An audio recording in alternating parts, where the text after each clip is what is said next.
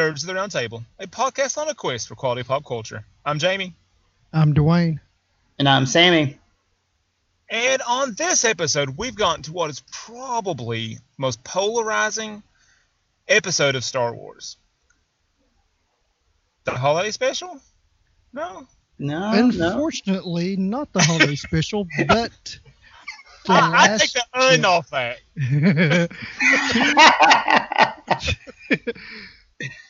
2017's The Last Jedi. Um, yeah, this movie came out to much love, much anticipation after the uh, the the warm welcome we had for the Force Awakens to really divide fandom. And it was very divisive. I remember having arguments um, everywhere with every Star Wars fan I knew. Like somebody had some kind of problem with this movie. There were things they liked, things they didn't like, and I had one buddy especially who was really angry. And I'm not gonna say his name because I think you might listen to the podcast, but he was really angry. well, you know, it, it's really funny because I mean, people want to talk about the prequels and how Star Wars fans were split over the prequels, and, and even though there was some of that, it's like this is the movie that broke Star Wars fandom. I mean, yeah. this just completely snapped it down the middle. And I don't know, you know, why that that shift happened so rapidly. And we've talked about how it even affected Solo. So mm-hmm. yeah. Yeah, a lot. Yeah, just like you said, Sam. Uh, even you know fans who are completely anti Star Wars uh, during the prequels, you know, really this movie shut down a lot of people really, uh, you know, put a put a hard line in the sand, you could say. Um, you know, this movie, to me, I, I, was disabused of Star Wars with the Clone Wars movie when Anakin had a Padawan. You know, there was all this odds and ends going on, and I had to break my mind and say, okay, it's entertainment, it's a movie. George Lucas is going to do what George Lucas is going to do. Well, this isn't even George Lucas. Um, you know, this is uh, uh, apparently a story outline overview set forth by J.J. Abrams, Lawrence Kasdan, Rian Johnson come in and kind of wrote his own story, uh, I think, uh, which really could have been a very, very, even with what we have, a very interesting story. Now, in preparation for this, I listened to the audio book, the, the novelization, The Last Jedi, this movie could have been much worse. if that audiobook is any indication, uh, it really could have been a lot worse. You know what I find really funny though? If I looked at this correctly, despite all of the backlash with this movie, I think Rotten Tomatoes still has it sitting at 91%. Yeah. I went and looked at that. Yeah, I was surprised. I was just that. interested to see where it was sitting. Ninety-one percent. Wow, yeah, I hadn't I hadn't thought about going to Rotten Tomatoes and checking out, but now there is a lot of Star Wars gold here. There's a lot of uh, you know philo- philosophical things. There's a lot of judgment on you know free will, on the choices we make, on uh, on you know just the nature of the Force, uh, what it means, you know, as far as a bloodline or as far as you know just a, an individual person dealing with it and how it can grow in each one. It really opens a lot of those those questions. And I, I thought too that it was a pretty emotionally deep movie. Like mm-hmm. um like the, the things that, that Kylo Ren was dealing with, like we dug into that a lot more. And you know how Rey, like not just like the details of her life, but how how that affects her emotionally and how it makes her think and feel. You know, I just we dug into a lot a lot of that more deeply than we had before. Yeah, and you know we lost our uh, our princess just before the movie was released uh, you know filming and everything was was complete. And you know so we had that going into it you know in which uh, you know Billie Lourd playing uh, lieutenant i think connix uh, she's a, a, the on the bridge she's a blonde hair she's kind of got it pulled up in little in little buns hanging off yeah. to the side. Uh, she is you know leia's or carrie fisher's you know real life daughter. And to see them interacting and to see her in this movie you know not knowing what was coming, not knowing the loss there, you know, is still his emotional. All right, guys, let's do some grades. Uh, Sammy, you want to go first? Yeah, I'll start us out. Um, I think as far as grade, I do have to go B on this. And when I look back at you know Force Awakens and, and kind of the the way my grades have went, um, you know, this is one of those movies. If I look at it as a movie on its own, then it's okay. But when I put it into the greater Star Wars universe and the story that was set up in Force Awakens, that's where it starts falling apart for me. So I definitely go B on this. All right, Dwayne, you've already told us what your score is. Why don't you tell us why you picked it for this one? Okay, well, um, a this is still an A movie for me, even though it's very controversial. Um, you know, just just because it's Star Wars, but really, we do get Luke Skywalker back. Not necessarily Luke a lot of us wanted, a lot of us thought, but we do have a Luke who is dealing with some emotionally heavy things. We do have a Luke who is, you know, trying to figure his place in the galaxy, make an impact, you know, whatever. Uh, there's, you know, spaceships. not So not the uh, spaceships. not the super fast necessarily um, zoomy spaceships that I like, but you know there are a lot of s- spaceships, and you know there's a lot of reset. I think of you know bringing the force away from a familial uh, connection, or you have to be this elite, you know, in this certain group to be a member of a force user or a Jedi, whatever. It, it kind of opens it back up to the every man, which I think is what Lucas thought with the original uh, trilogy he started to establish there. I think he just got a little bit out of hand with the prequels. Well, I'm sitting in kind of in between you guys. I'm at a B plus, and there are aspects of this movie that I love. Um, I think I said on our Return of the Jedi episode that like the throne room stuff, the stuff between Luke and Vader and the Emperor, were the peak of Star Wars. Um, I think there are parts of this movie that are so good. They're in the ballpark with with the with those moments. Mm-hmm. Um, but I think some of the most flawed moments. I mean, there's no, there's no Jar Jar Binks in this thing. Um, no Ewoks either. Um, but there are some of the worst things in Star Wars in this movie. It is just deeply flawed. So I'm going to sit it at a, at a B plus. I really like it, but man, it's got its it's got its problems. Yeah. yeah. This is true. I know you mentioned Jar Jar uh, there being a polarizing character from the prequels. We had a very another very polarizing character in this movie in Rose, uh, one of the new characters uh, introduced.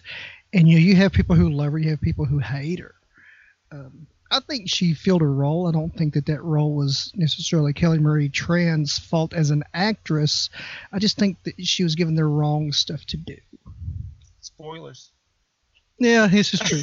so let's go ahead and take our break and get into the pan and fan section coming up next. What do you think, Jamie? Let's do it. Hi, I'm Alton. Hello. I'm here to get my dad more listeners, so we can get sponsors faster. So this is more funny, so more listeners. And welcome back. And it's time for our world. Dwayne keeps saying world famous. I see the download numbers. I think maybe soon to be world famous might be more. All right, but we're start with our with our, our fan items. So, Dwayne, what's your first fan? My first fan is mm, my first fan. Gosh, there's so much good to pick from here. I gave you And- the privilege of going first. You you did give me the privilege of going first. I, I I appreciate that, but well, I really wasn't prepared.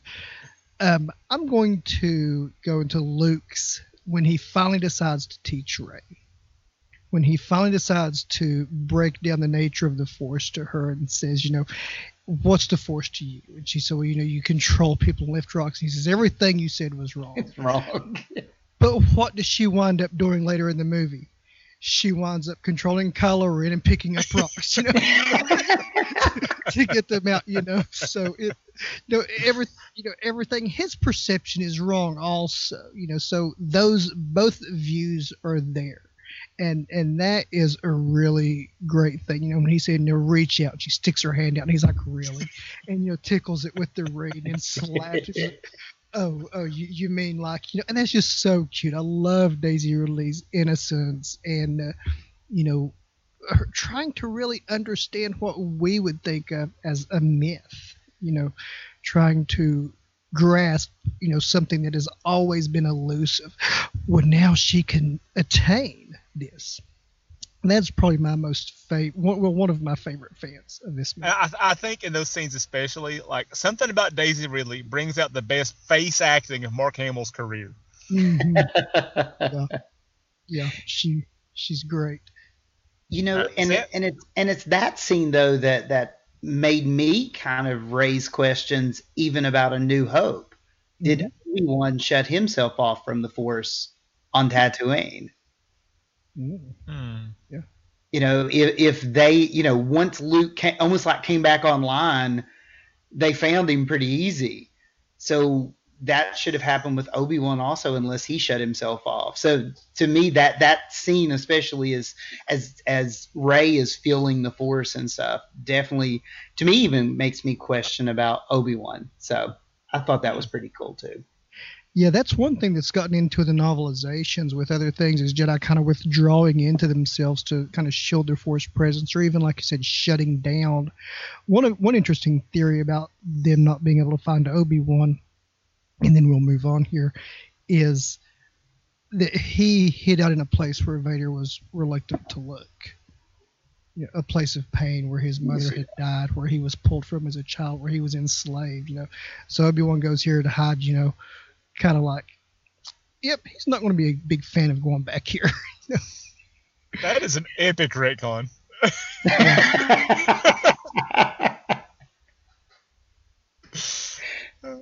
All right, Sammy, you want to go next with your next fan? Yeah, sure. Uh, you know, I think one of the the things I really love, and, and I love anytime they start building history. You know, I love the culture and the history of the Jedi and the fact that you've got Ahch-To, which is the, the supposedly the first Jedi temple. We have the early Jedi texts. Uh, that we even have what is considered the Jedi Prime in the mosaic in the mm-hmm. pool. Uh, all of those just little things, and and once again, I know these are are not, you know, the the canon that that I grew up on, but the fact that they're still starting to work that in again. I was a big fan of that. I liked that. That picture should look, should have looked more like Keanu though. should have. You should have. Yeah. Yeah. It was great to, to lay that history down there. It truly was. So James. Uh, yeah. For my first, I'm going to go with the relationship between Rey and Kylo. Um, I, I just love the the the for, the forced time moments especially. Uh, I just love the way they slowly connected, and uh, that they they both felt kind of alone in, different ways, and they were both so like struggling with their background. There was this conflict within them both, and the way that came out, and the way they interacted, um, mm-hmm. was just really kind of like thought provoking and, really emotionally powerful. Although I do have to ding it a little bit in that uh, Rey seemed to get over that whole killing Han Solo thing pretty quickly. Um, that, that made me scratch my head a little bit, but that but that whole relationship, I mean, culminating in the in the throne room battle scene, I mean, that was just a really powerful relationship, and both and probably the two best actors in the movie just you know really acted their you know faces off. It was great. Oh yeah. Yeah, they, they truly did. The relationship between Rey and Kylo has been a highlight of the sequel trilogy so far, and I can't wait to see where they take it in Rise of Skywalker. Uh, but yeah, they both have acted their, like you said, acted their faces off. They have acted their self really in in a place that I think has elevated Star Wars. Yeah, but I just I love how like they thought they had found someone, uh, and maybe not maybe not romantically, but they had found somebody who understood them each. You know, but like, they had found each other, and so in that throne room scene, it was they, they both thought like this is this big coming together, and mm-hmm. then at the end when they can't come together, it makes that even more like painful because they thought they had finally found another person who understood them, who was like them, right? And and then at the moment when it should have mattered the most, they didn't have that after all. It just was a really powerful moment. Well, that truly tells you each of their perceptions and what their core values are because when they had the moment when they touched hands and they each, quote unquote, saw each other's future, you know, they're really talking about the same things. You know, they, you know, he stands with her. They stand together. You know, he took down Snoke. You know, which was what she was thinking of him turning Yeah. to the dark side. You know, she's fighting the Praetorian Guards with him, which he is thinking of her joining as an ally with him. It, it really shows how each of their perceptions are so skewed extremely to the dark, extremely to the to the light. You know, having that hope. Yeah, when they were touching hands, I think "Time of Our Life" should have started playing. you know, no, nobody puts Rey in a corner. So, no, I. Uh, That's the music that should have played in that battle scene. I'm telling you. Um, Yeah. Screaming, Luke should have come out of the shadows uh, singing that. Someone needs to make an edit of Oh, that yes. battle scene There we go. with with the time of. oh, that's glorious, Sam. That is, that is quite cool. All right, let's get this train back on the tracks. Okay, Uh, sorry. Dwayne, do you have another fan? I'm just seeing. I'm just seeing Kylo standing in the middle of this battle, lifting Rey over his head. Well, yeah, he's got Wow. hair for it. He can pull off. The, He's got the Swayze hair. Yeah. Oh my goodness. Uh, another fan uh, of mine. Um, oh wow. I, I like the introduction of the bombers. Uh, going to spaceships as, as I'm a fan of want to do. I really enjoyed the introduction of the bombers as as a concept. The the battle at the beginning it started kind of shaky with the with the you know your mom joke you know and the, and the I'm on hold dialogue you know it was kind of weird um you know Poe playing the video game you know take out the Death Star you know on his dreadnought yeah. but the I think I think the bombers were really neat design. It was a really neat concept for ships. And you know, those were almost like a really bulked up version of the original B Wings. mm-hmm. So, um, you know, they, they definitely made me think, you know, kind of tying back to history, you know, kind of the, the Enola Gay and the, the, the, what, the Boeing B 29 Super Fortress bombers yeah. in World War II, you know, that, that's kind of what that gave me a feel, you know, Yeah. for those types of things, those mm-hmm. large kind of bomber based planes. yeah just a slow lumbering thing with all the little whip and bubbles around it yeah Yeah. even the even the way Paige was dressed, yeah kind of had that World War II bombardier kind Yeah. of like look to her. Mm-hmm. Yeah. Yep. Although I don't understand why they had to move so slowly. Yeah, that was uh, that was a thing. and uh, Ah, it looked cool and it made for a, a lot of drama. That, that's what I it was. It was building logic of it. tension. yeah, yeah. yeah, that's yeah, that's all it was. Uh, that's what uh, I've heard a sci- sci-fi writer say. You know, how long does it take to get from you know Dagobah to, to Hoth or whatever, you know? and it said, you know, as long as it as long as it needs to take for the script to go through, you Yeah. know, as long as it needs There to Travel the speed of plot. yeah. I think I think that's pretty much what those were, you know, because you're in space, the bombs are explained, and they and they don't explain it in in the movie, but of course in the book they did. The bombs were magnetic, and so when they were dropped, they were dropped toward the big metal ship. Um, you know, they were kind of ejected there, just kind of rolled down. But uh, yeah, the, the speed was kind of a weird thing. Yeah. I mean, like I said, it was a really made it for a really awesome, dramatic, you know, moment. I mean, it really heightened that. But I, I, after, the- after, after like the second and third watches, I was scratching my head, going, "So why exactly?" Mhm. Yeah. anyway, uh, Sammy, what's your next thing? Okay. Um, despite the fact that that Canto Bight was almost like the Jabba's Palace Special Edition portion of this, um, it just didn't make sense and ne- wasn't even necessary.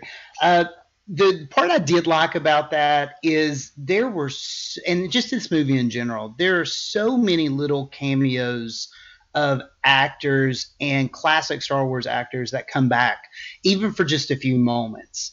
And I just, I loved that attention to detail. You know, Tim Rose was back playing Admiral Ackbar. Uh, Mike Quinn was black, back playing Nien Nunb. Uh, Warwick Davis was one of the creatures at Canto Bight. Um, even Joseph Gordon-Levitt, uh, who has nothing to do with Star Wars, but just the fact that they they got him in there.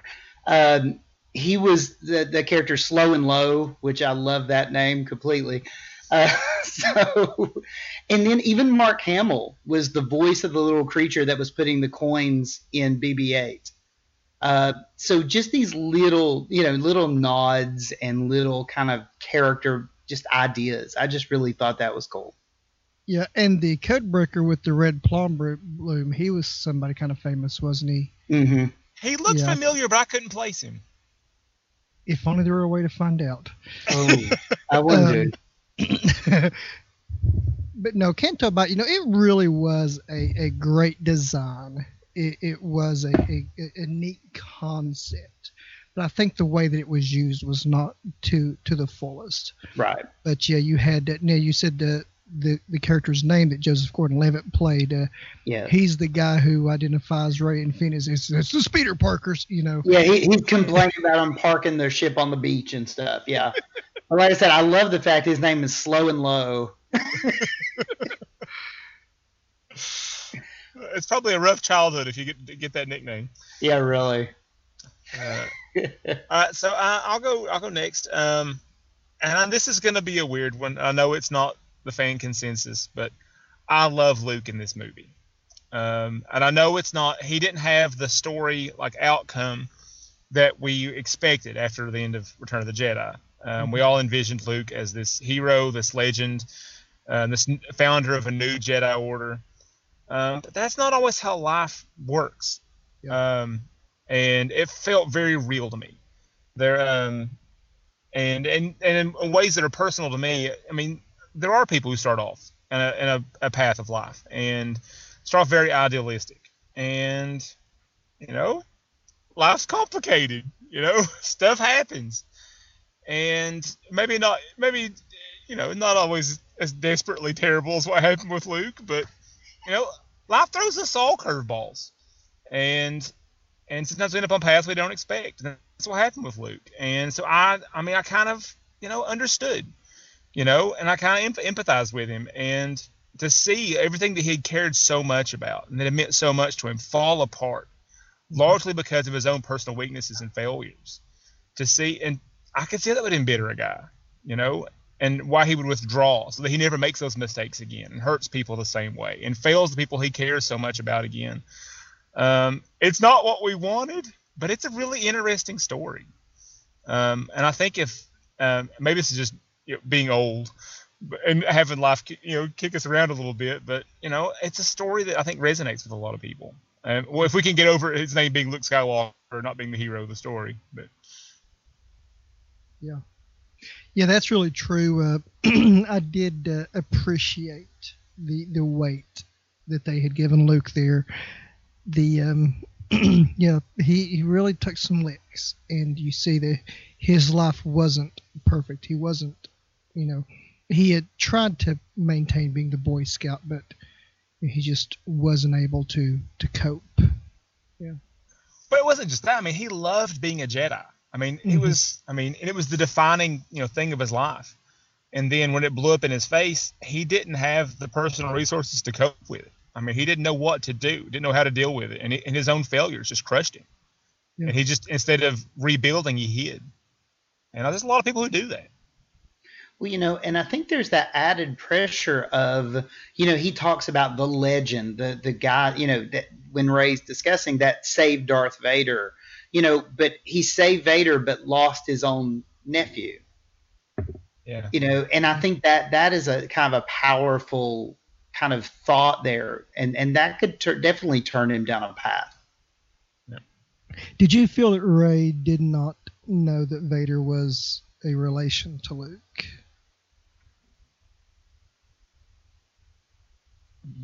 I didn't pick up on that. I didn't think about that. it's I, I don't know if it's a it really explained in the uh, in the movie, but in the book it's kind of touched on.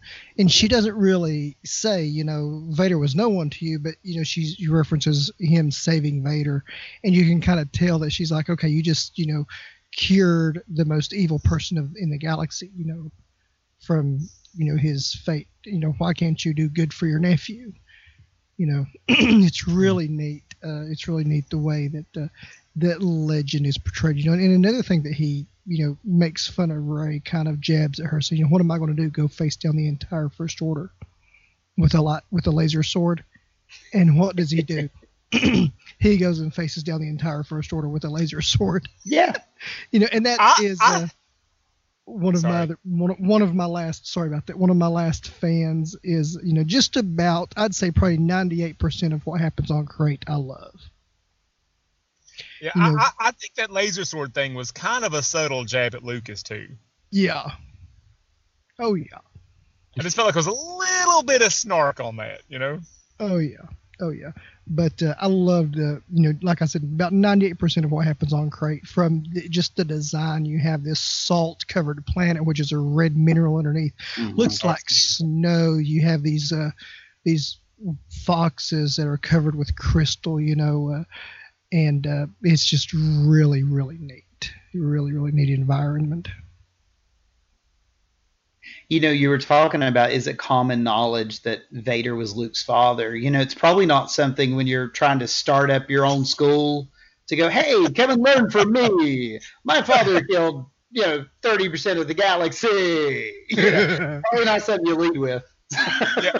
oh, and also, hey, you're my students. My dad killed a whole bunch of his students. right. right. Yeah, it's probably not in the brochure. yeah, and I, I probably would, wouldn't have that at the top. Darth Vader's my father. Yeah. Yeah. that's probably that's probably not on the first two pages of the brochure anyway. No, no, that, that that's in like the, the fine print. Right. Anything Attending the this school fan may cause. Uh, I've got one more just to throw Okay. out. Uh, I love the creative choice of Yoda, the CGI puppet. You know, Yoda the so CGI, they still went CGI, but they modeled the CGI on the puppet, you know, more than, you know, what we saw in the prequels. And I just thought that was kind of cool. I liked that. so, Can, can we just can we not do the puppet anymore? Because I thought I, I- I think it looks better than the pure CGI Yoda, but I still like Empire Yoda. You know, I I think that Yoda's never been better than in Empire. Yeah, Yoda's never been better than Empire, but now that puppet has almost completely disintegrated. yeah. Um, and the episode one, what a lot of people don't realize, episode one was a puppet. Episode one was not CGI. Yeah, it was a puppet. It was a puppet. Oh. Episode two was CGI Yoda. 'Cause see, Episode the- three was CGI, but episode one was a puppet. And as uh, Jimmy Mac from Rebel Force Radio lovingly refers to that puppet as the catcher's mitt with eyes. well, didn't they Yeah, convince? it doesn't look good. Yeah, didn't they convince Lucas to uh, go CGI with that hip hop Yoda? Have you Uh, yeah, that? I thought that that was their way of convincing Lucas they could do a CG Yoda. yeah, yeah. They done kind of a little video of, of a CGI Yoda rapping and carrying on.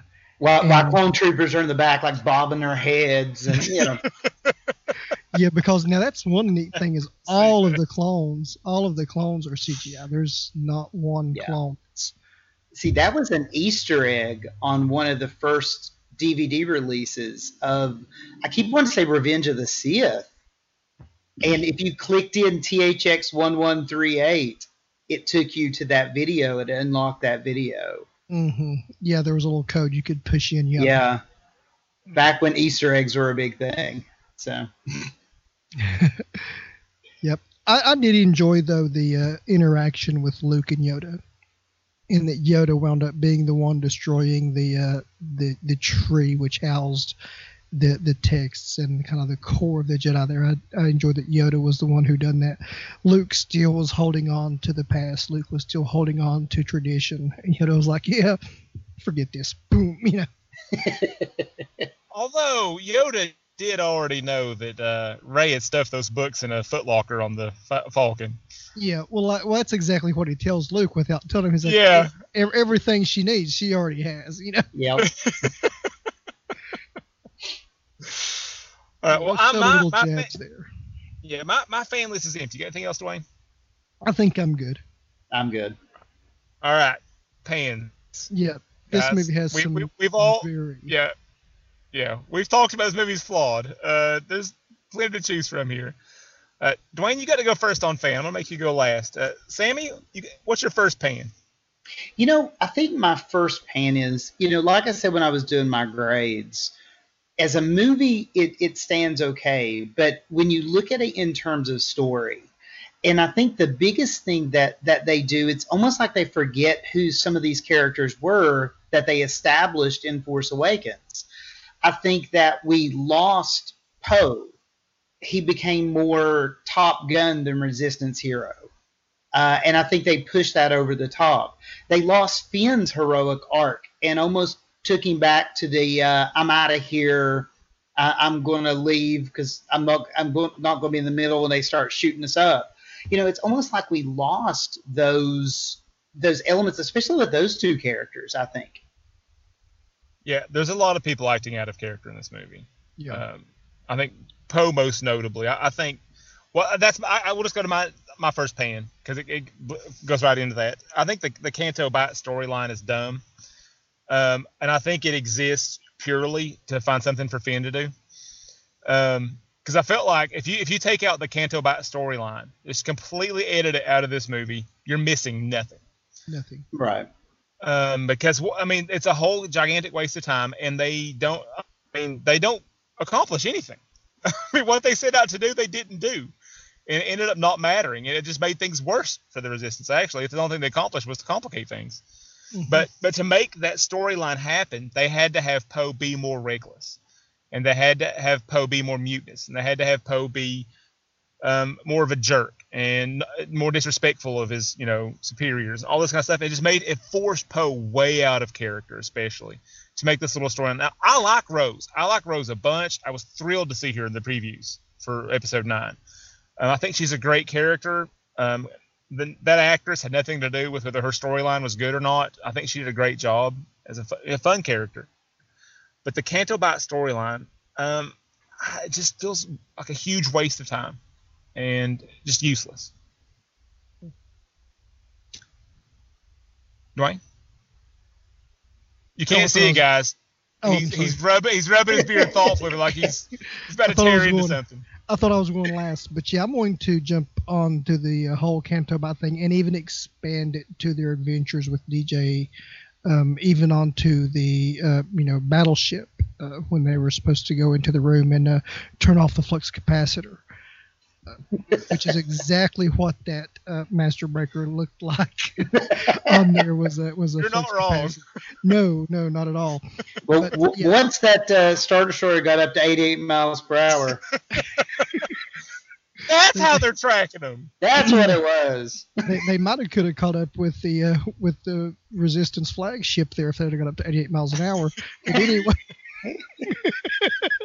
anyway, yeah, that whole sequence there. I mean, and you have a character like Benicio del Toro, and you give him this mess of a character.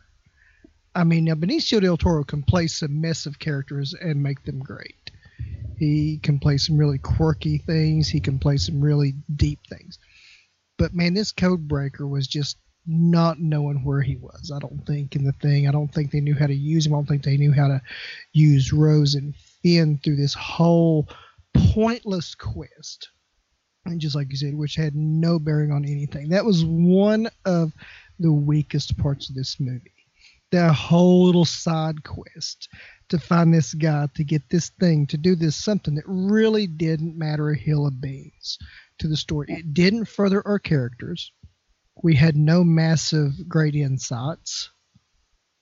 Don't join. DJ means don't join. I don't know if you guys were familiar with that theory or whatever, but that apparently if you um, decipher the arrow base on his hat, that's what it says. Don't join.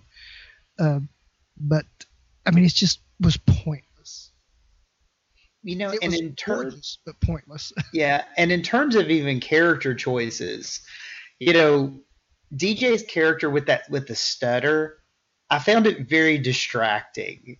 And, and I don't know, you know, I, I get the idea that they're trying to vary characters and things along those lines, but but it just pulled me out of everything that he was saying. Because that's not a natural stutter. No, um, no. No, and it would yeah, it would happen intermittently. It almost made me think like when he would like you know put the metal into you know short out or or jump circuits or whatever. He was getting a shock and he was kind of shorting Yeah. out from time to time. You know, it was like his it was like Sammy a little bit earlier. His Skype was skipping. Yeah, there you go. But it, al- it I also also felt like skip like the one time. So it, it kind of felt like though that Rian Johnson finished his draft of the movie and was like, "Oh shoot, Finn's a character. I find something for him to do." Like it was like he forgot Finn was in the cast, you know. Yeah, Uh, but also, I felt like there was a real some clumsy politics there. It felt like this was made during the Bush era, and they were trying to say something about the military-industrial complex. Like the only way you get people ridiculously wealthy are for them to be involved in, in war. I'm like, I'm Jeff Bezos, not not famous as a war profiteer. You know, Steve Jobs, you know, not really what he's known for. You know, it's Right. like I, yeah, it just felt like there's some some politics sneaking in there, and it felt like like a throwback too. It Mhm. was just strange. it really did. It really did. All right. Uh oh, right. Sammy's looking sly. What's your next Okay. thing, Sammy? So, so you know, Jamie was talking about Luke Skywalker, right? And you know, I will always love Mark Hamill as Luke Skywalker. I will, but I think you know, and, and we we get to see kind of the aftermath, and we get these little pieces of what made him that way. You know, that that kind of made him disgruntled. But I don't know about Luke Skywalker, Jedi prepper slash Unabomber. I thought that was a little extreme for me. Uh, I needed the middle part to understand that, not just these little clips of almost like he said, he said, uh, you know, because we don't, you know, who really knows what happened? You you get both sides of the story.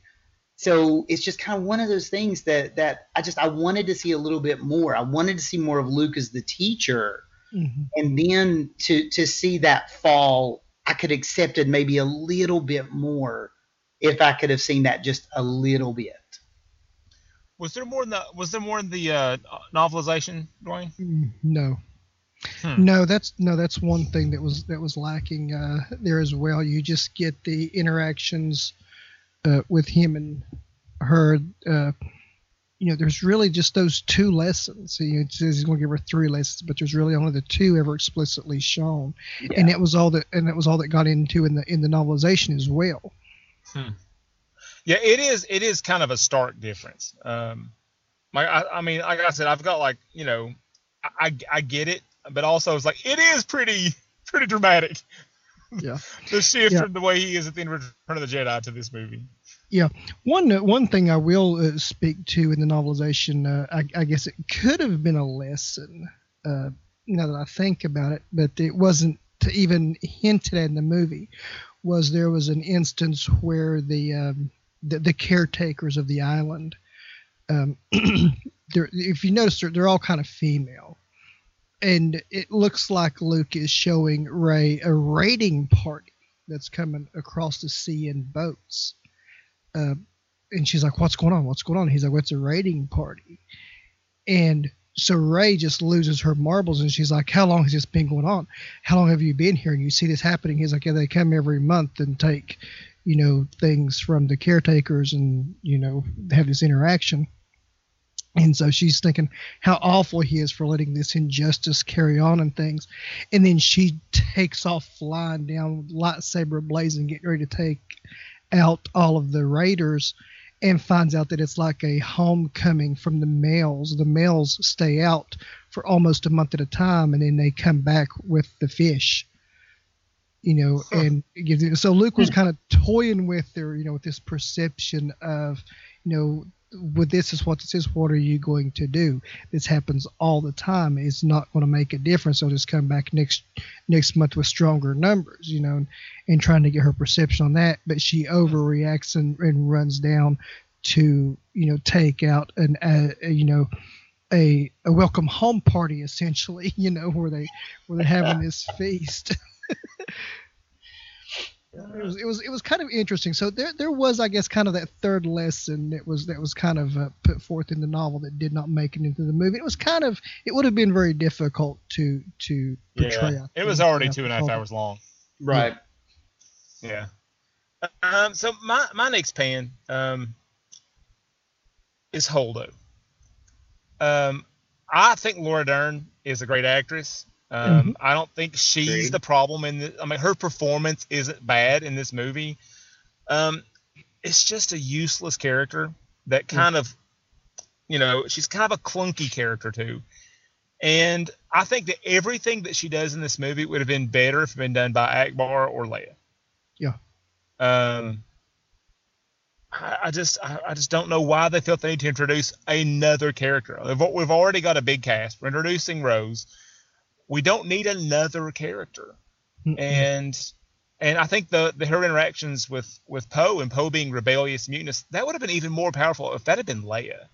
Yeah. That he that he was disobeying, that he was disrespecting. I mean, and maybe with their personal history, maybe it won't seem so out of character for Poe. Maybe there's stuff from their past that gets dredged up that causes them that, that complicates that relationship and it wouldn't have felt so out of left field and maybe Ackbar wouldn't have had to just get killed off screen if we'd had Ackbar be in that role yeah um, yeah I just I mean we just didn't need that and in that moment where Holdo sacrifices herself if that had been Leia doing that for the rebellion or yeah. or Ackbar and and finally, and Ackbar could have finally said it's a trap, and he could have been trapping the Empire. It could have been him pulling a trap for once. and how great a scene would that have been? That'd be fantastic. Yeah. Oh, that would have turned the whole movie around. Yeah. Well, Jamie, and I agree with most of what you said. I, I agree with most of what you said. Laura Dern is a great actress. Um, she normally does a great job. I don't think she did a great job in this movie. I, am not a fan of Holdo at all. She, she got one of my pans. I'm gonna I'm gonna jump on okay. here with you also. She was not uh, needed. She was not useful for the plot. Her interactions with Poe just showed her to be a jerk of a commanding officer. Essentially, I felt. Uh, you know, of course, you know, you don't have to explain your your decisions for command to junior officers, you know, but you also don't have to just be a complete jerk.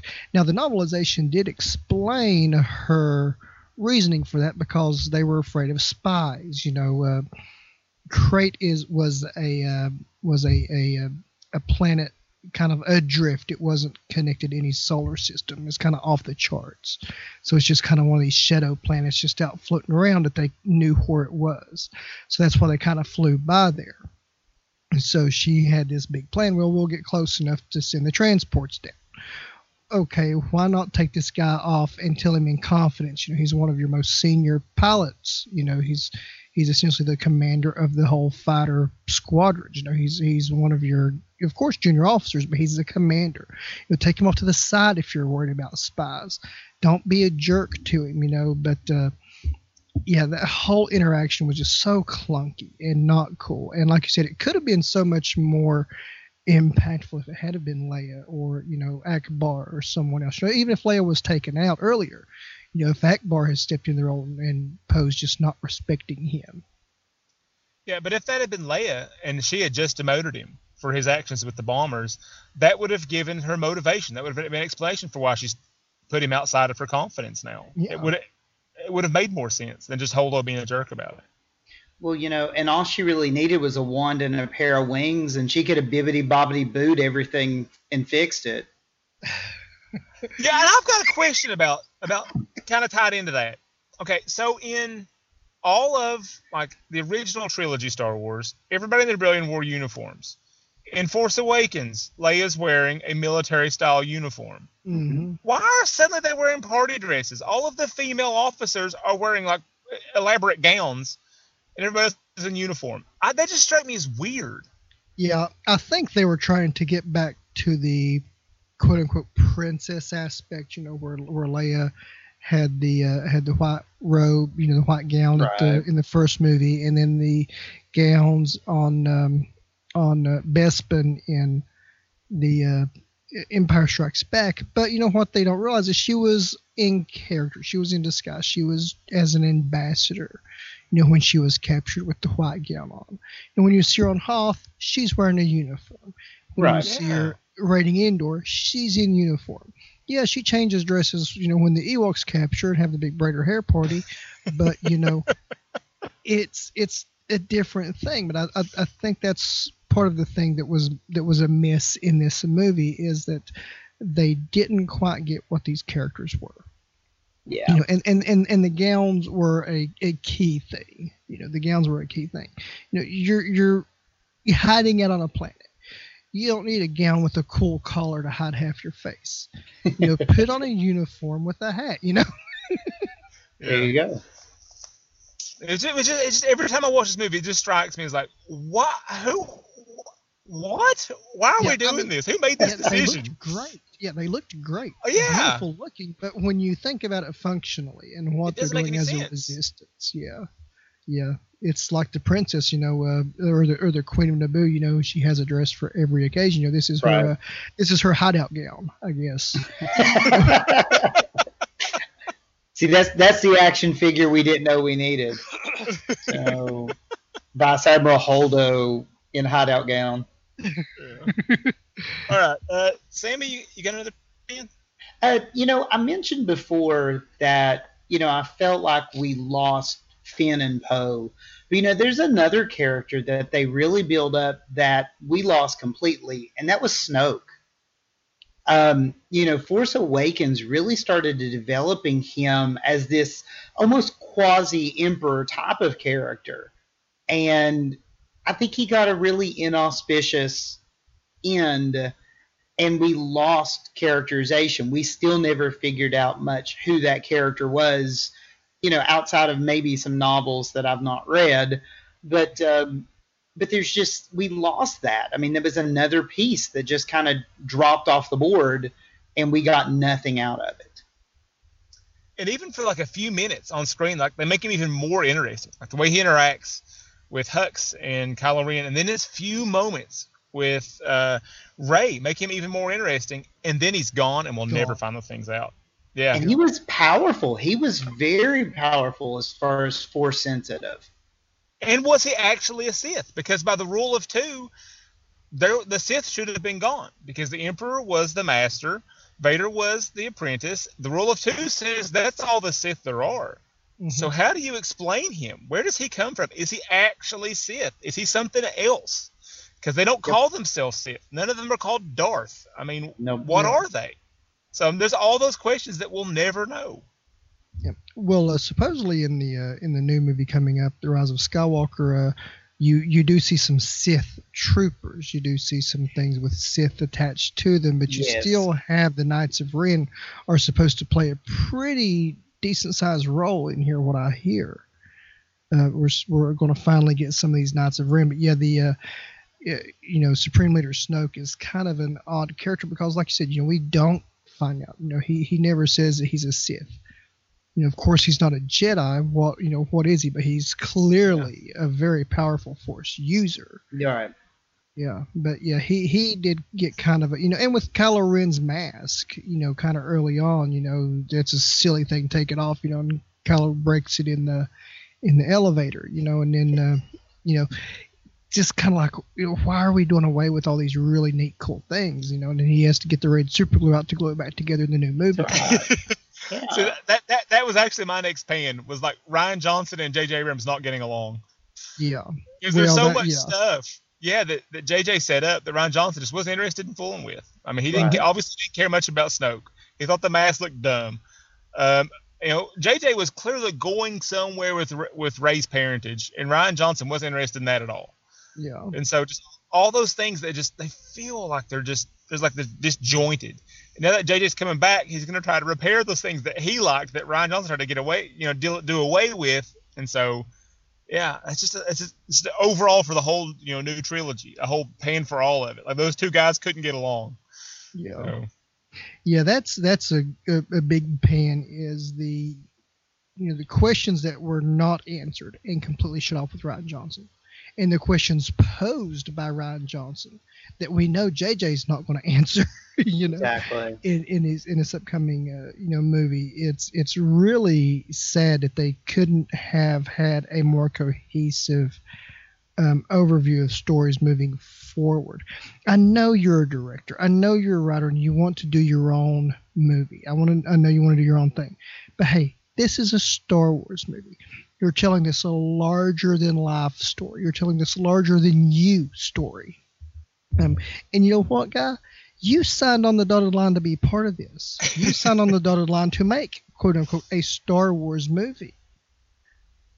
And you know you, you should have been made to play a little bit more in the ballpark. Uh, you know, and I, I, I'm not saying that against Rian Johnson as a director, uh, storyteller at all. This is a very well crafted movie. Uh, it's a beautiful movie. It answers a few things. It poses a lot of questions. It stretches us as Star Wars fans as to where our characters go. And I think every good movie should stretch, you know, a person. Yeah. Yeah, and, and and too, my, my last comment on that one before we move on to the next pan is, I mean, you have to know. Like, I think I'm the most telling thing that tells me that they had different visions is when the Force Awakens ends, and Rey is holding that lightsaber out to Luke. There is no chance that him tossing it over his shoulder is what JJ had in mind. Oh, oh Gosh. so that's just how how different the visions are here. Yeah. Yeah. Well that was you know within the first few minutes of the movie you know because we have the you know and i guess this can be uh, one of my pans uh, i'll brush over as we go uh, on to the the lightsaber tossed over.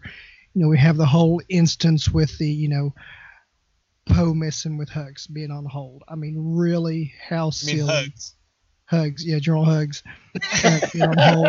I mean, how silly. The humor of this, uh, and and Star Wars are funny, funny movies when they're not on a first grade level. You know, Which Poe did a little bit of that in the first movie because it's like, oh, do I talk first? You talk first. That, I mean, he had a Right. little, a little bit of that. They dialed it up to eleven, but yeah, they dialed it to eleven. Yeah, yeah, yeah. They were yeah they were Spinal Tap, and this goes to eleven all the way on Yeah. that one. but you know, uh, that was uh, probably my biggest biggest thing. But yeah, and then you see Luke. The first time you see Luke, she's standing there with the saber, and he just takes it, tosses it, and everybody in the theater, when I seen it, were like, "Huh? What?" You know, I think there were gasps in my theater. yeah. yeah, and you know there the, the was- sad part the sad part is this is the first star wars movie we've had that starts where the last one ended i mm. mean every movie has had periods of time from four to ten years in between them. This is the first time we have a consecutive set of movies and that's how they want to start us out. That right there just shows you this is going to be a departure. So, well, you know, this is this, not going to go the way you think. that's right. You know, this is the only Star Wars movie to date, uh, the only numerical Star Wars movie to date that starts after the pan from space and does not land on an Imperial vessel or or a Republic vessel. Um, it lands on a Resistance vessel. Yeah. Although they played fast and loose with that. About halfway through the movie, they stopped calling them resistance or just started calling them rebels. Did y'all notice that? Yeah. yeah Yeah, they changed that back pretty quick. Yeah. yeah Like, oh, yeah, just pretend that never happened, guys. Let's just move on. All right. Any, Yeah. any other pans before we start uh, take a break and head to awards? Um, I'm just just one little small Okay. thing. Uh, Leia Poppins really bothered me. Yeah. So I just really, you know, didn't didn't dig that. And and I love the idea that that they're showing Leia with force powers, you know, but just the way that was, I just wasn't a big fan of that scene at all. And it wasn't poor. It wasn't well directed either. I mean, it Yeah, just it, it looked bad. Yeah, Yeah. that was not well directed. Um, I love the meme though, where you see the you where you see Pennywise in the gutter saying "You'll float too," and then you cut the Leia. All right, let's take a break. Graphically novel. Three brothers tackle a different graphic novel each week. Listen as the brothers Fugit discuss classic and not so classic graphic novels. Subscribe now on your podcast feed of choice. Graphically novel. Three brothers who like each other but love comics. All right, let's give out some awards, guys. Uh, Dwayne, best performance. Mark Tell me why you chose Daisy Ridley. Mark Hamill. Really? Okay. I didn't expect that. Mark Hamill. Um, he finally gets. I mean, he's always, I think, showed depth as Luke, but not this much, this emotional weight. I think to uh, the the arc he had here, where he was completely shut off, to returning back as the hero. Uh, he chews up every scene he's in. Yeah, Daisy Ridley's not a, a wrong answer at all. She's phenomenal in this movie, but I think, but I think Mark Hamill. I think this is his movie. Wow. I don't, I don't think you're crazy. Um, I, I mean, clearly I chose Daisy Ridley for the way I. yeah, but I don't think you're crazy. I think he does a really good performance. I, I think my favorite moment too is like a small moment when uh, when Rey mentions the Falcon Mhm. and he just gives that "Where's Han" thing. There's just so much in that delivery and his face. I mean, yeah, he is really good in this movie. Uh, but I chose Daisy Ridley clearly. Um, I think she shines here, and there's I mean, there's so much emotional stuff with her here. Mhm. Um, all the stuff about her parents, the way she has to react to that, the weird scene in the uh, the dark side cave. Um, I mean, she's just shining in every scene she's in, and she's just magnetic. Um, I can't take my eyeballs off of her, and I mm-hmm. love that the way the way they've chosen to to film her because she's clearly a very attractive lady, but they don't glamour up. They don't try to overdo that. They just let her be grimy when she would normally be grimy. When normally, like most directors and most film franchises would, you know, be every, every between every shot be like dabbing on the makeup or like or having her more sexualized clothes. They don't do that with her. They just let her be and they let her act, and she just does. A, I just think she. I mean, Hamill's a good choice, but I think this is Daisy Ridley's movie. Okay, you're not wrong. No. All right. Uh, as far as best performance, I, I'm with Dwayne, Mark Hamill. Uh, you know, one, once again, you know, I wasn't, you know, didn't love the the Luke that I got, but he was a powerful role, and he did. I mean, he he played broken and bitter well. Mhm. Uh, it wasn't what I really wanted to see out of the return of, of one of my childhood heroes, but as an actor and as far as what he brought to it, I just think Mark Hamill was my best performance. Yep. Wow, I thought we were going to be three for three for Daisy Ridley. I thought that was a clear, easy oh answer. wow! so we were we were two against one. Mark Hamill to Daisy. Wow, I did not expect that. All right. All right, now we've got a Dwayne special on this one, so he gets Yeah. to go first again. Thank thank you very much for uh, for making my, my choices here. Where I actually get to choose a scene that that does involve spaceships, and then one that doesn't involve spaceships. So, yes, yeah. we've, had a, we've noticed a trend. Everything sci-fi with Dwayne ends up with him choosing a scene involving spaceships, That's right. and sometimes things that kind of resemble spaceships. Don't even have to be actual spaceships. They get and so for this It'd episode, be brooms. yeah, we've got a best scene involving spaceships and a best scene not involving spaceships. So first, let's do our spaceship award, Dwayne. What you got?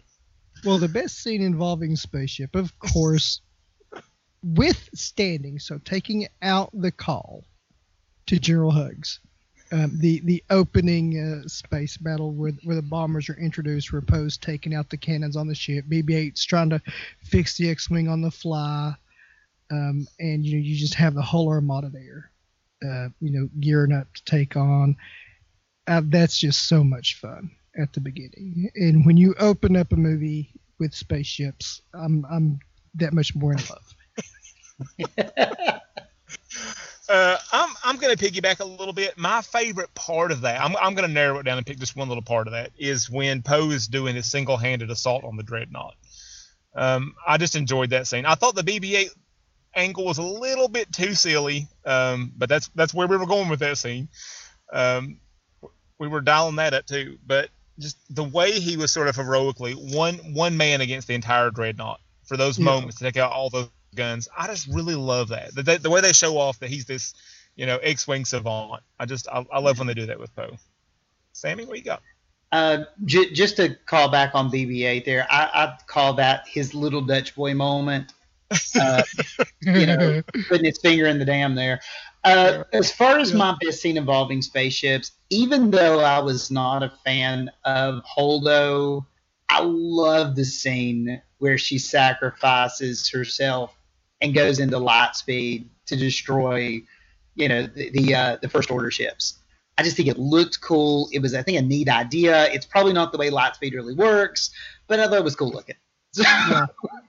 yeah, that was really neat uh, take on the, on the light speed. Uh, um, okay, best scene not involving spaceships, and again, thank you for for giving me a choice to actually uh, involve something with actors here. um, I'll I'll go first and say, um, um, God, there's so many. There's so many great scenes in this movie, but the most impactful one that had me just about coming out of my seat was when Luke stands down, uh, you know, the walkers and, and his interaction with Kylo Ren there on the um, on the plane, and we find out he's a he's a force projection. And uh, and as I was as we were watching it in the theater for the first time, I was going, he's not leaving any footprints. I, I, I noticed this while we were watching it because I've learned with Star Wars movies, you don't always look at the two people in the center of the screen. You look around. There's a lot of stuff going on all the time. Um, even though that that interaction there was phenomenal with their sword dance, and uh, Luke never attacked. He was always dodging Kylo's attack. And I was thinking, he's not leaving any footprints.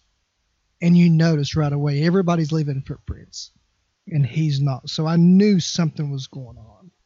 See, There, and see, that was me. find- When, when he walked in to talk to Leia, I, I knew something was wrong. I, I I didn't figure out what it was. I wish I could say I was smart enough that I figured out he was a force projection, but I didn't. but I knew something was wrong because his hair and his beard were different and his face looked different. I'm like, something's up here.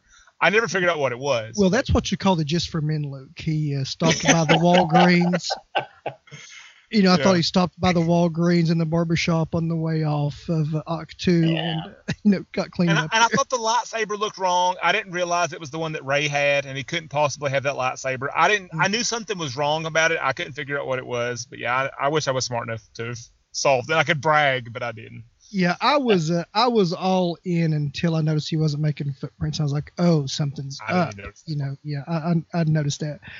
But uh, it's really neat in the novelization. They did kind of touch on that because when he walks in, 3PO is kind of weirded out because he sees him, but he doesn't sense him. You know, he's he sees him, but he doesn't.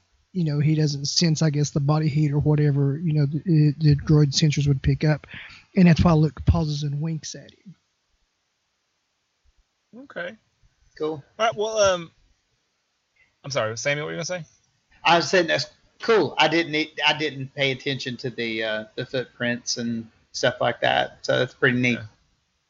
Well, my, my best scene not involving spaceships is really simple. Um, although I did, I'm gonna I'm gonna stop for a second and say I expected Dwayne to cheat there and pick this the scene with the speed skimmers and say as a cop out that they weren't spaceships. they were capable of flight. But my my best scene not involving spaceship is the throne room battle. Um, from the moment that the top half of Snoke topples off that throne to just that this the battle itself, the with the Imperial guards and the way that all goes down and the way that uh, Rey and Kylo have to team up.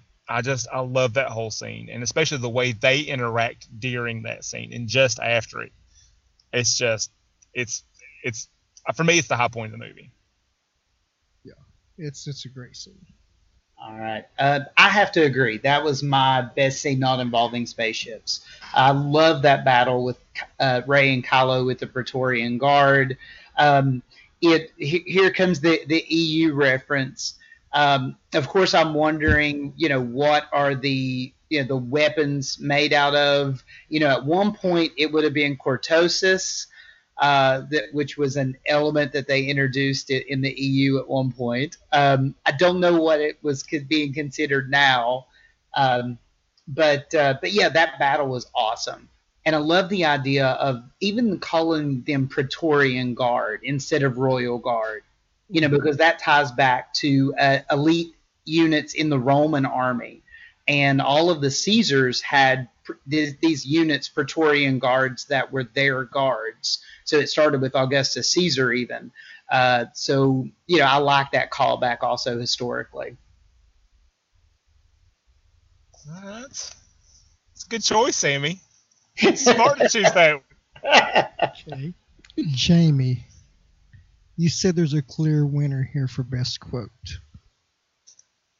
Yeah, pre-show we had a little debate, debate about this. I thought this was going to be a slam dunk. I thought we were going to be three for three on this one too, and I got pushback from both these guys. Uh, best quote. I think they say that it's a quote from Leia. I don't think Leia ever actually says it in the movie, but Holdo begins to repeat the Leia quote, and then Poe finishes. And Poe finishes it and it says, "Hope is like the sun. If you only believe it when you see it, you'll never make it through the night." And that one just kind of stuck with me. I like that. Yeah, that's that's a good quote. And Leia does not state in everybody's reference as being something that she has kind of instilled in them, you know, to keep hope throughout. Uh, Sam, you uh, you seem to have a pretty uh, strong thing here. Now I'm saying that there's three best quotes, and and uh, Jamie did not give one of them. So what do you have, Sam? All right. I didn't go deep. Okay, I did not go deep on this. when I'm talking about best quote, I'm talking about the one that, that really made me crack up. And that's Yoda's reference to the Jedi text. Page turners, they are not.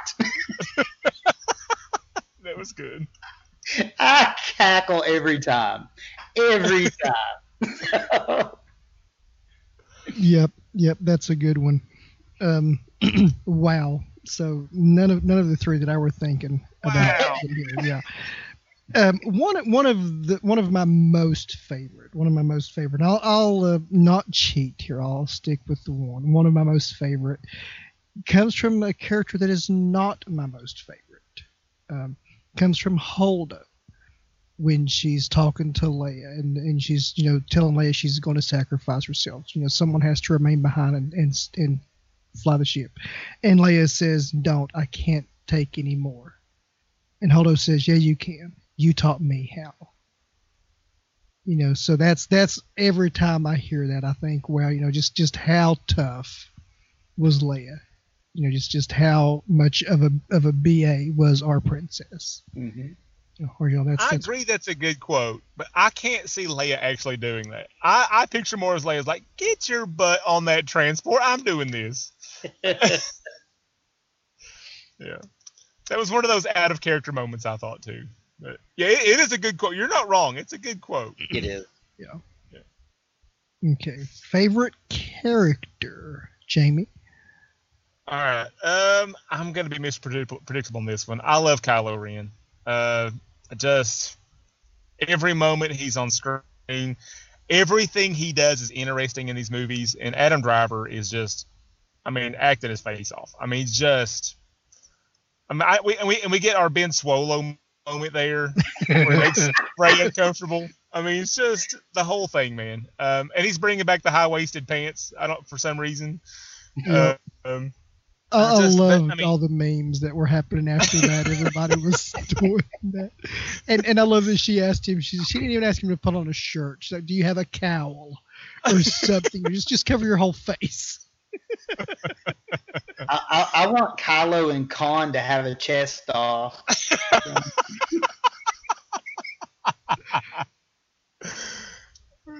yeah, Kylo Ren, mine. I just I, I love the guy. I just think he's fascinating. I mean, I don't want to hang out with him. I mean, but uh, I don't want him definitely hanging out near my daughters. But I just, just it's just a fascinating character. Yeah, He yeah, he's really great. Sam, what do you have? Okay. Um, my I, as you can tell as I'm going through these awards, you know, you can kind of get get a mindset of where I'm at right now in life in general. I'm always looking for humor, and I'm always looking for something that makes me laugh, you know. And so my favorite character has to be General Hux. I love Domhnall Gleeson, and in this this character, uh, and I think Jamie's called him Adolf Weasley before, and uh, I just he plays such a great character, and he cracks me up through the whole thing. Just his his facial expressions, his you know like his nanny boo boo when he looks at at Kylo sometimes. Yeah. I just I love that character. He's one of my favorite characters in this movie. The Yeah, supreme that- leader is dead. Long live the supreme leader. That's right. But you're wrong. That's a brotherly relationship, and I can still at, at all three of me and my brothers we're all in our 30s. I can still see one of us making that face at the other. oh yeah. Dwayne, who's your favorite character? oh my, I'm I'm gonna go with uh, I'm gonna go with Rey. She uh, is you know as much as I love Luke, you know this Luke wasn't the Luke that I foresaw going into this. Uh, it was a really tough stretch. Now Rey was a different story. Uh, she really grew. She didn't you know accomplish everything we were hoping she would accomplish but she grew so much. She had so much fun, and just you tell everything on her face. She is acting her tail off in this movie. Yeah, from the, from the moment that Luke tosses a lightsaber over his shoulder to you know when she's in in the gunner seat in the Falcon shooting down the Tie fighters. You know, I, I love this. You know, and you know just having a ball. You know, till she lifts the rocks from the opening, you know, using the force and coming into her own and, and seeing Finn caring for Rose and knowing that he's found a person he can latch on to. And and just the peace she has with that. Um, her her character is so great. All right. Uh, okay, I do a lot of uh, fantasy sports, and I prefer a snake draft. It's where you go back and forth. And so, Dwayne, you're at the end of that round. Let's do a snake draft. You can go first on thing you would most like to change. Okay. Thing I would most like to change, as much as I was s- stretched and pushed and pulled and not sure of Luke's place here, I really thought long and hard about changing that. But for this movie, I think I would change the whole quest after the code breaker to get to the you know dedicated fuse for the active tracker, Finn and Rose, Canto Bight, DJ interactions. That needs to change. Uh, to what I don't know. Something else. I, I've I've got a quick fix for you. What if when the thief rolls over on the bunk, it's not Benicio, it's Billy Dee. Doesn't that fix the whole thing?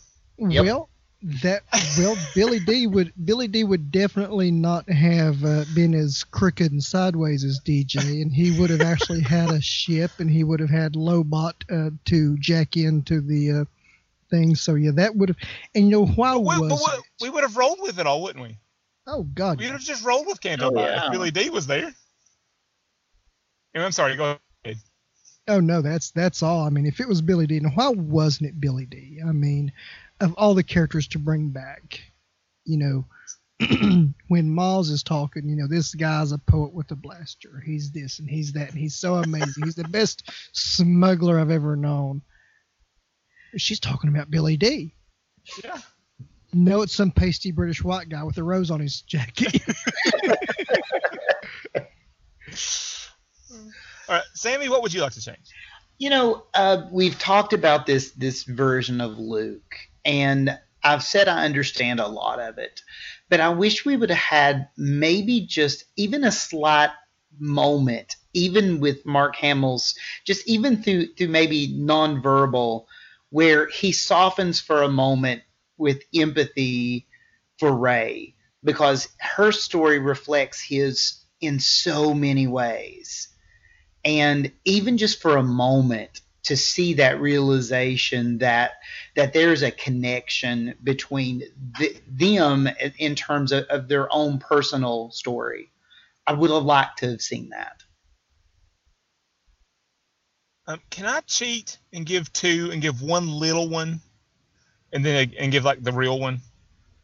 My little one is is I I I'd like to delete out the whole scene with the sea cows. I just need not to have seen that.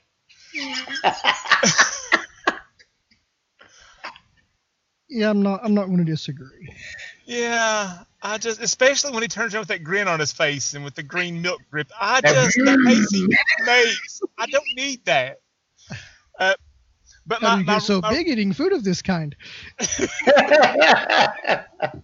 but my, my big one goes back to my pans. Um, I just need to scrub Holdo completely out of this movie and put one an established character in that role. I would prefer Leia, um, because then Leia gets, gets to go like a real hero. That right. hero's like her sacrificing herself. But even Ackbar would be fine.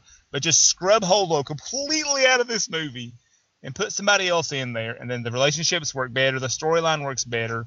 Um, the friction makes more sense, all that kind of jazz. She's just an extraneous character that I don't need, and her function would have been better performed by somebody we already knew. So I just need Holdo gone. This is true. This is true. You know, a person that might have could have played a role that Holdo played, even better maybe, would be Keanu Reeves, Jamie.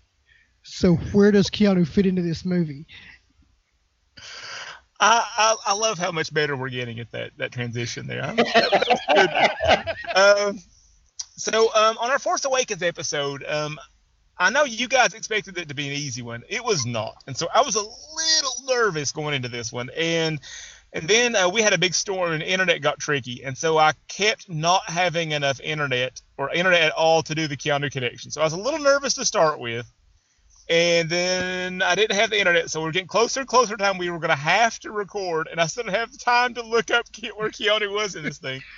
So I was getting scared, but then I kept I kept telling myself, we've got some new characters, right? We've got Laura Dern, we've got Benicio del Toro. Some of these new faces, sure, I can start there. It'll be quick and easy, except none of those people have ever worked with Keanu and so I spent a long, long time digging through the cast on this one, and I didn't have to end up with like the fifth art director on this one, so it was a little bit better than Force Awakens. But I did find one, so never fear, guys. I found one. This guy's an interesting person. Um, it's got an interesting IMDb page. So before I tell you the name, I'm going to give you his. Uh, you know how IMDb does those the things they're known for, the four films they're best known for, kind of deal. Mm-hmm. Here are the four films this person is best known for. It's an interesting career this guy's had. The Last Jedi, Mamma Mia, The Last Samurai, and something called The Hedgehog. Uh, Togo Igawa plays a Resistance bridge officer in The Last Jedi. But hmm. before mm. that, and most importantly, he was in 47 Ronin with Keanu. Togo Igawa. It is an interesting list on his filmography. Yeah, as I was uh, uh, going through IMDb pretty early on with The Last Jedi, I remember seeing a picture of him. He's kind of an interesting looking fellow uh, as well. I bet you recognize yeah. his face too, because as soon as I saw him, I'm like, I know that face. Yeah, I can't figure out from where. Yeah, he's one of those. I know that guy. Right. Togo Igawa from 47 Ronin. All right. Yeah, I was counting on those new faces, and eh, it didn't pan out. I ended up having to guys. Well, at least it wasn't next... the fifth art director. yeah, yeah. The Force Awakens might have been the worst one we've had. All right, so our next uh, uh, thing here is keeping it 100. And who's got a burning desire to do one? Anybody got one they want to let out first? I'll, I'll go for it. Wrong. Sorry if that came out awkwardly. I'll go for it. Okay. All right. So Hold on, I've got mine, so I'll get I've got mine, so I'll get it started real quick.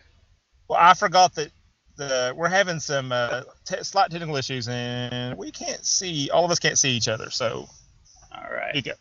So I am starting now. Okay, uh, so for my keeping it at 100, I went with one of my other big fandoms. I've done a lot of DC, uh, so I'm going to go with a little bit of Doctor Who.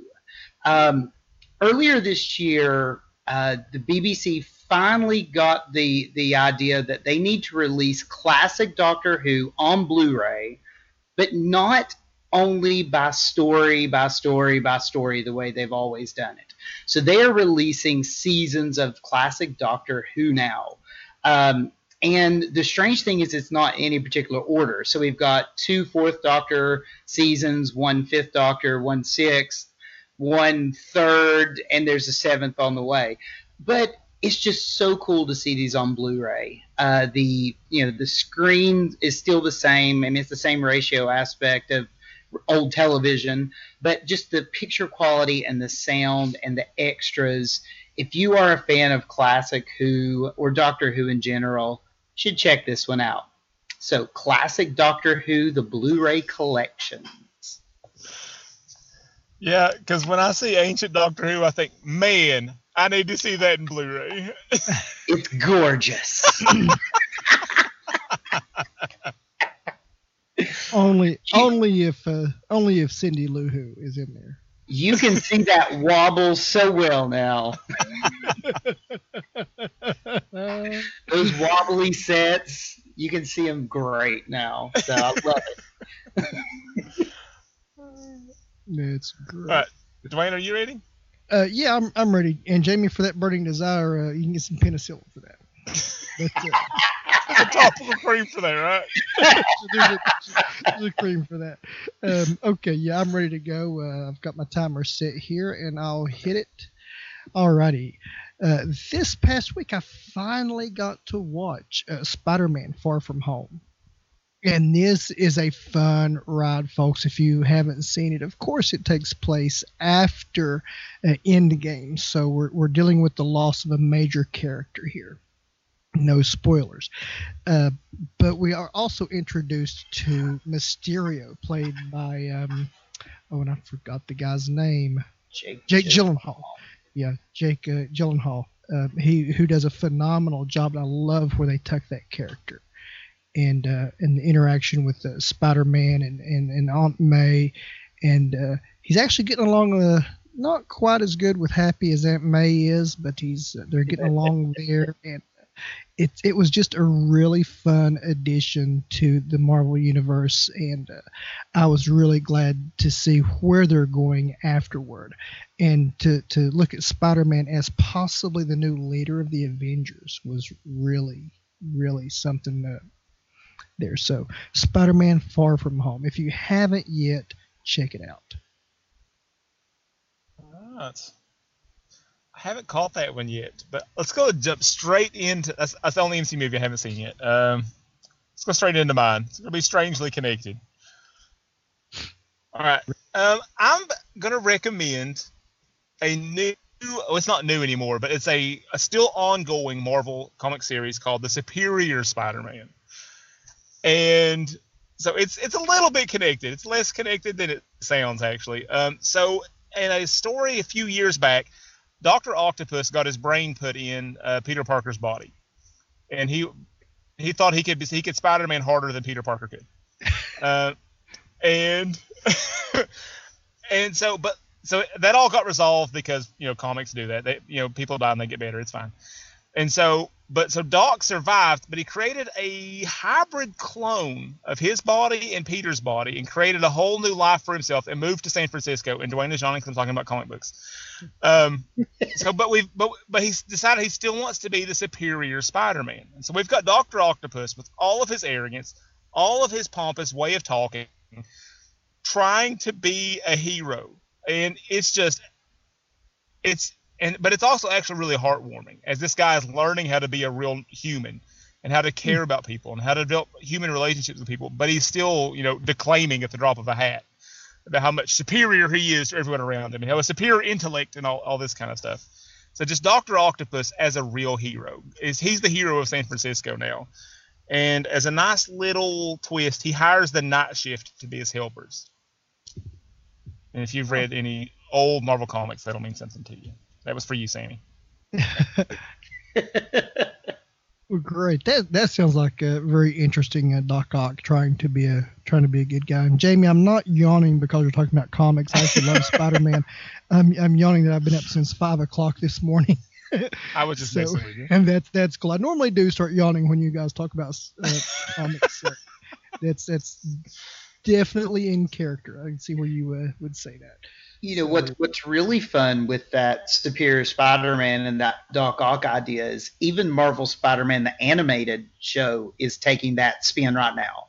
Um, Really? wa- watch it, but I saw a, commercial for it when I was watching uh, Star Wars Resistance, and uh, they're pulling that idea in of Doc Ock taking over his body, Pete's body. So Oh, It's an interesting story.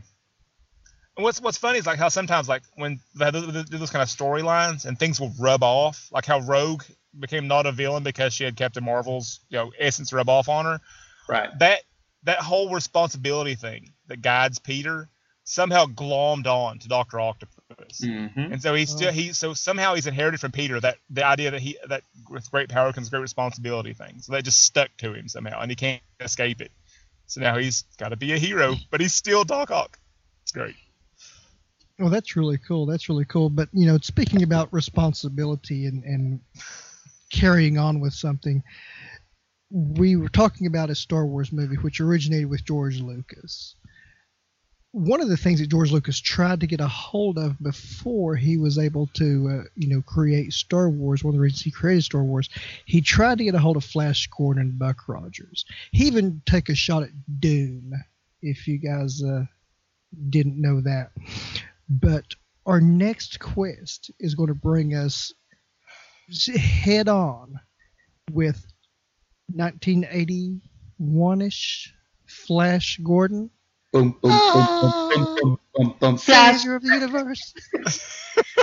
so I cannot, I cannot say Flash Gordon without thinking of the Queen song.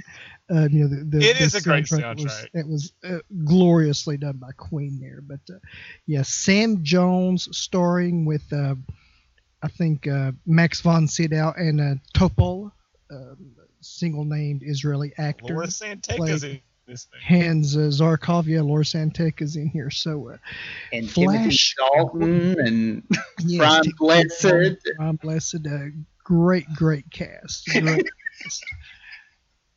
Great soundtrack, guys. It's got a great sound. So uh, Jamie is going to. Uh, Jamie has, uh, you know, kind of forecasted his uh, thoughts where he thinks this movie's going to go. But uh, I, Oh, the I think, soundtrack though, guys. It's great. I, I think we're going to have an interesting discussion next next movie discussion episode. Uh, so check out Flash Gordon uh, before then. Or buy the soundtrack. buy the soundtrack. I'm sure it's up on iTunes.